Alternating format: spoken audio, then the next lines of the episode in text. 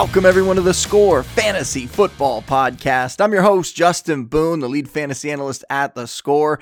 It is a gloomy Friday afternoon, certainly not the best way to finish the week off here. And I got some bad news for you. The injury situations for week 13, they're going to make things even worse. There's just a ton of players missing practices, a lot of statuses up in the air. And because of my schedule, I actually have to record early Friday afternoon. So I can't even wait until we get all the practice updates from the West Coast teams today but I'll run through everything. I'll tell you how I'm feeling about it and what I'm expecting to happen and how I'll be approaching these guys, really, whichever way things end up going. So let's start with quarterbacks.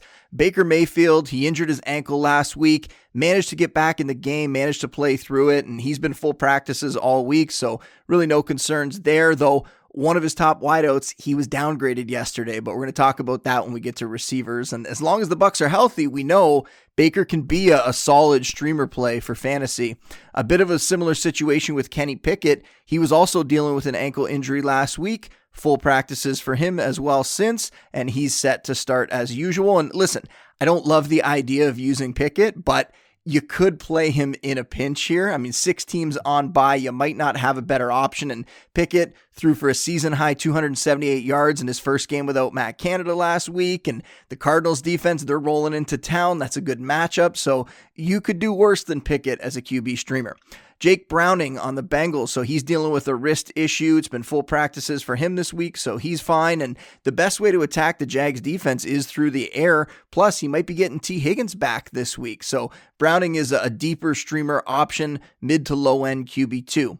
Will Levis. So he was limited with an ankle injury Wednesday, and there was a video of him kind of like laboring around on his rollouts a bit, but he's back to full practices. He's going to be out there, and he really hasn't done much fantasy wise, you know, since that first big start that he had there with what was it, four touchdowns. The Colts defense, they're playing a bit better here too, so not really the same matchup that you thought it might be a month or two ago. And Levis, just not a, great fantasy option by any means.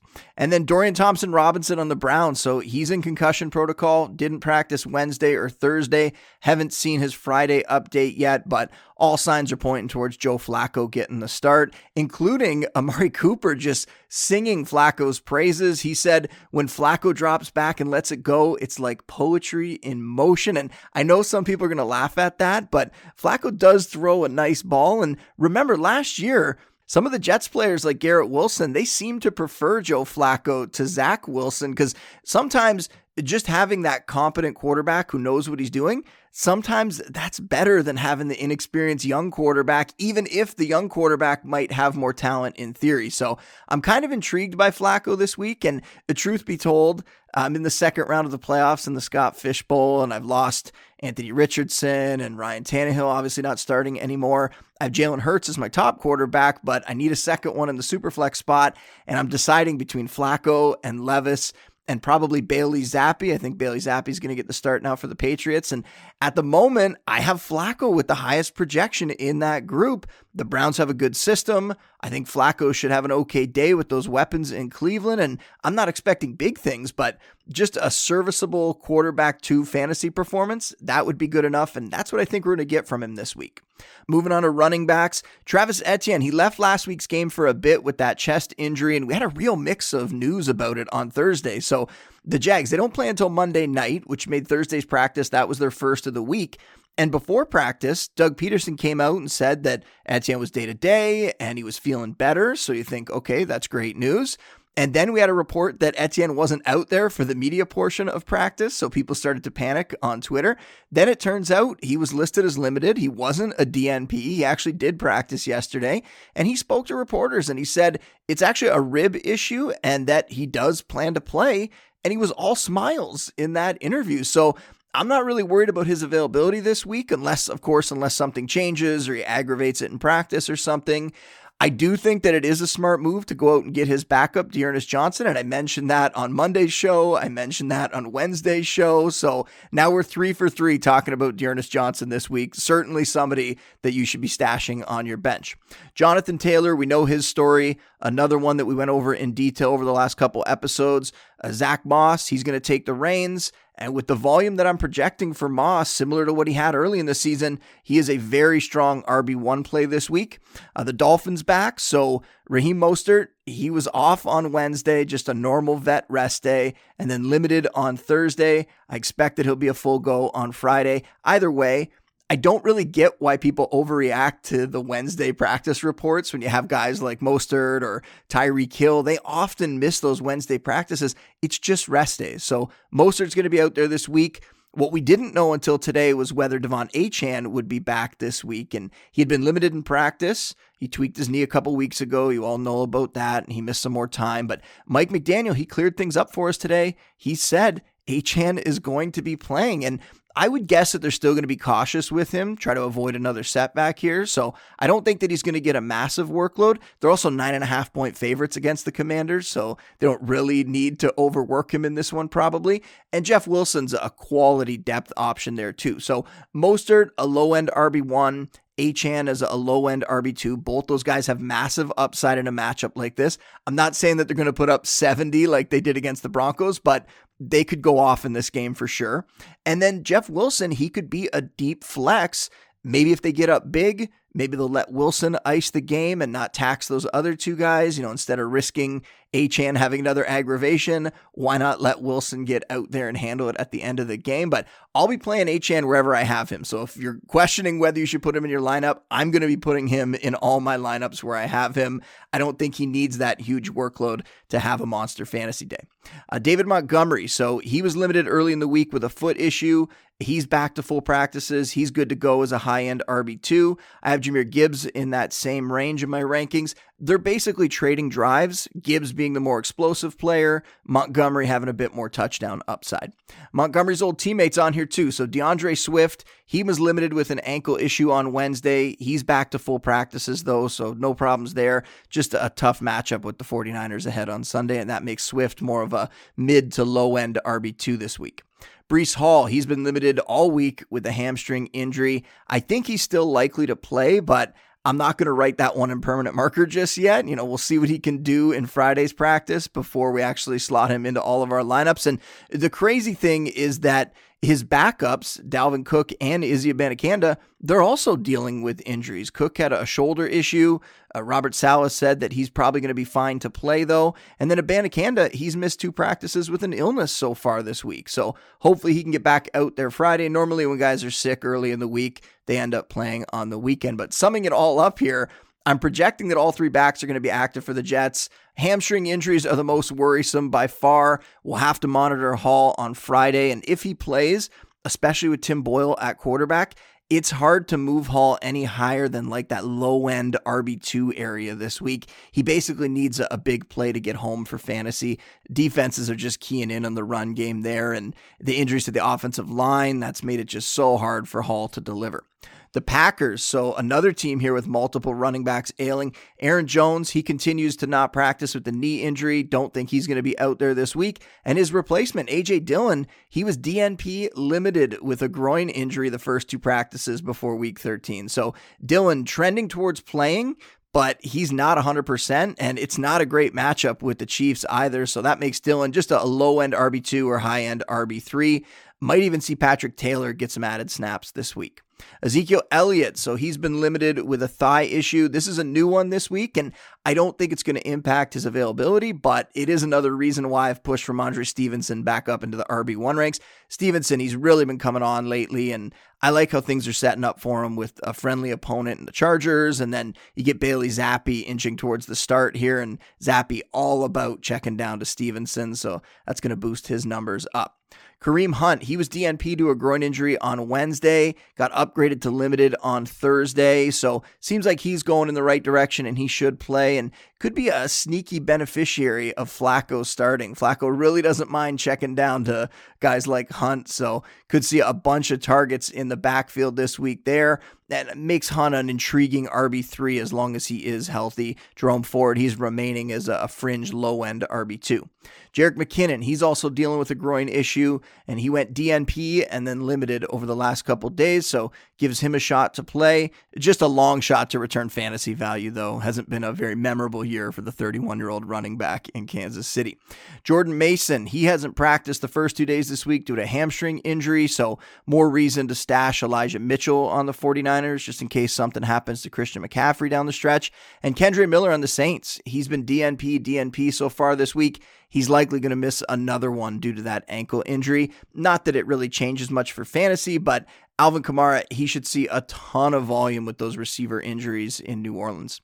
And you know what? Let's just get to receivers now. We can start with the Saints. Why not? It's a big story this week. So Michael Thomas already on IR, and then you have Chris Olave get placed in concussion protocol after last week's game. He's been limited in practice this week. We'll see if he can get up to a full practice on Friday, but this is at least giving him a chance to be cleared to play. And I've said this before, most players this season, they remain in the protocol through the next game, but we've seen a few get cleared within a week. Not impossible that it happens for Olave, but the odds are still against him. And then his teammate, Rashid Shaheed, he's dealing with a thigh injury, hasn't allowed him to practice at all on Wednesday or Thursday. And reports have really indicated that he's probably going to miss this game. So it's possible the Saints could be without all three of their top receivers in Olave, Thomas, and Shaheed in week 13. And that would vault the rookie A.T. Perry up into a bigger role. It would make him a, a, wide receiver four flex for fantasy.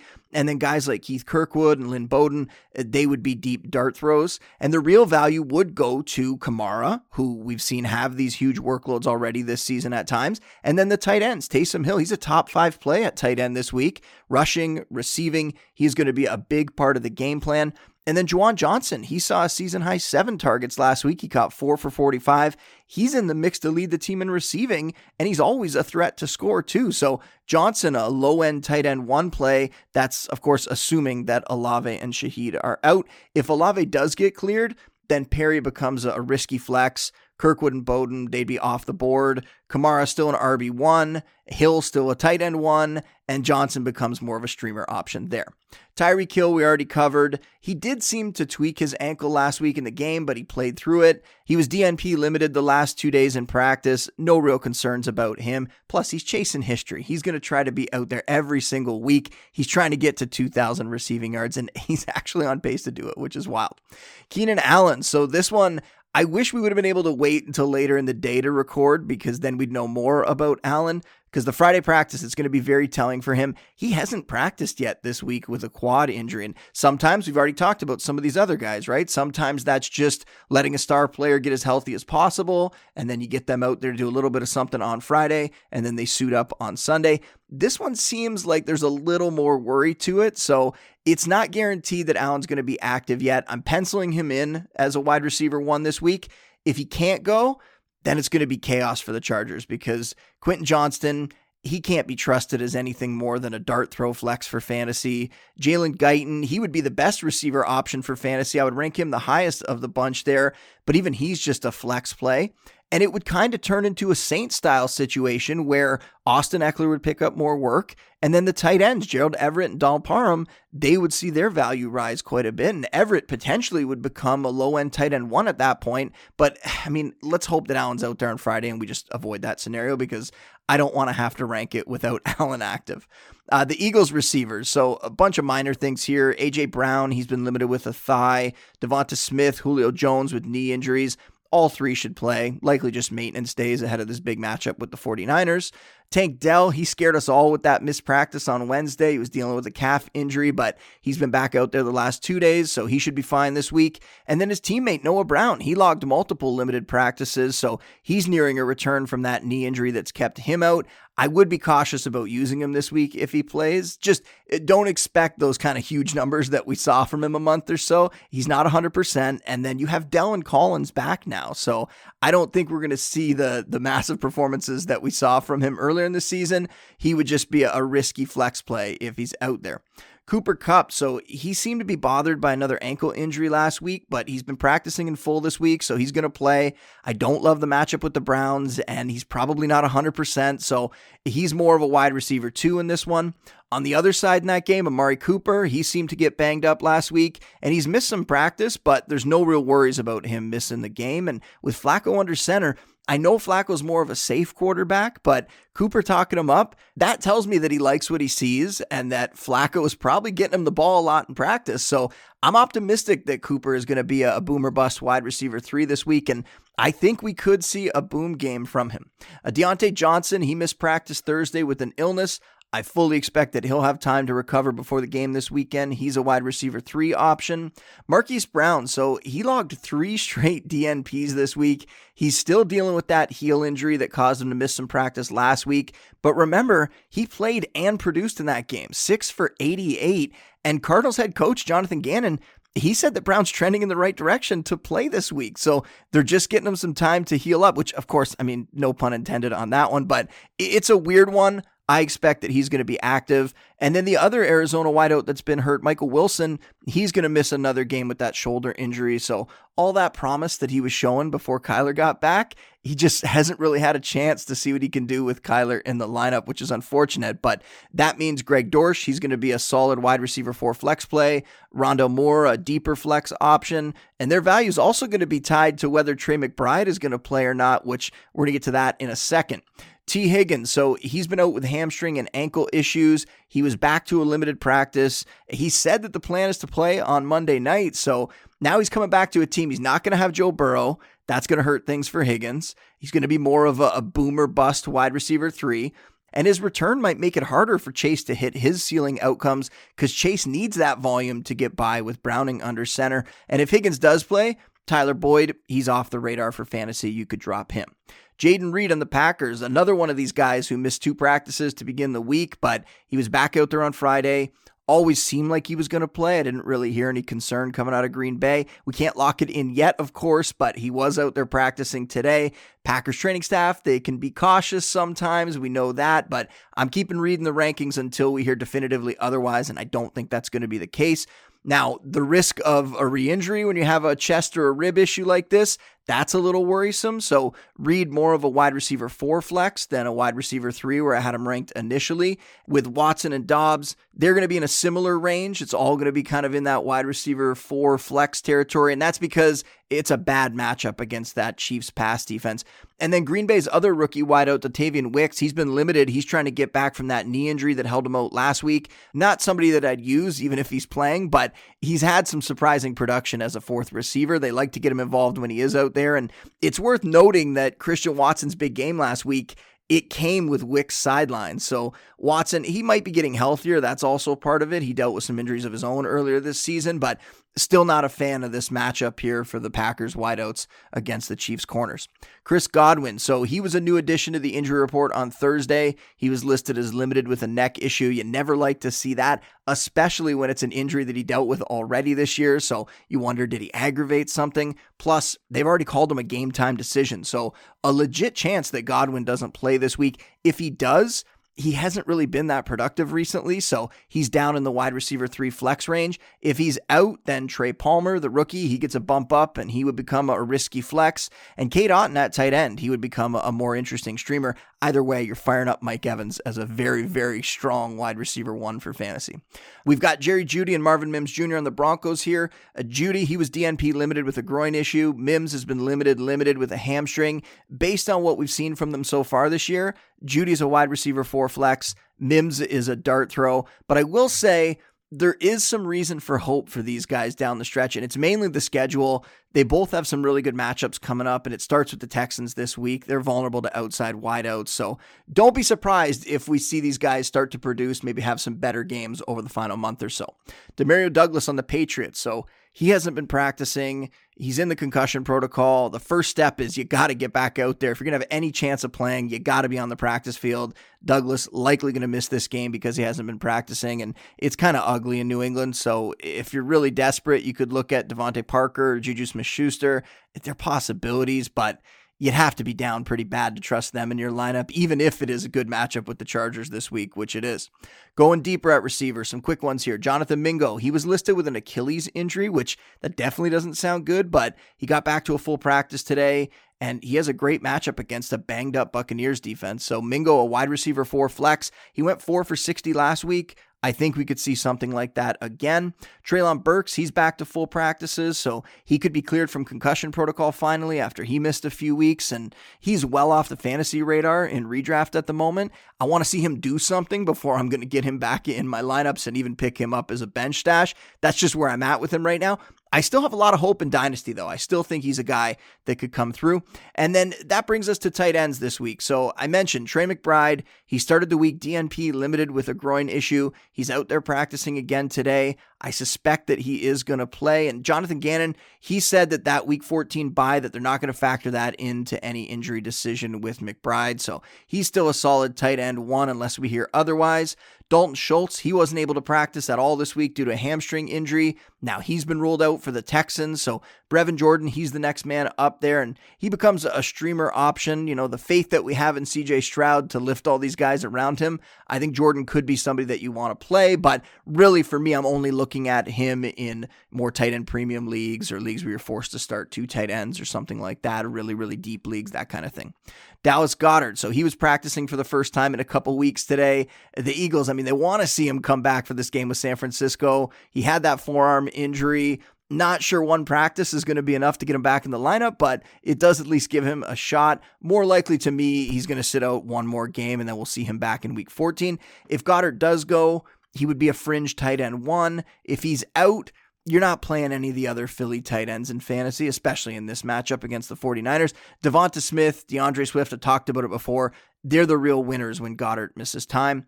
Uh, David Njoku on the Browns injury report it just seems to be rest for him. He'll likely be out there, and I think he's going to be loving Joe Flacco too. I think he's another guy. I mean, Flacco has a history of throwing to his tight end, so Njoku right in the mix as a mid-range tight end one for fantasy. Luke Musgrave, he's out for the Packers. He might not even return this year. That's what they were saying. So Tucker Kraft, he's a streamer in deeper formats or tight end premium leagues, of course, same sort of thing. Uh, Durham Smythe.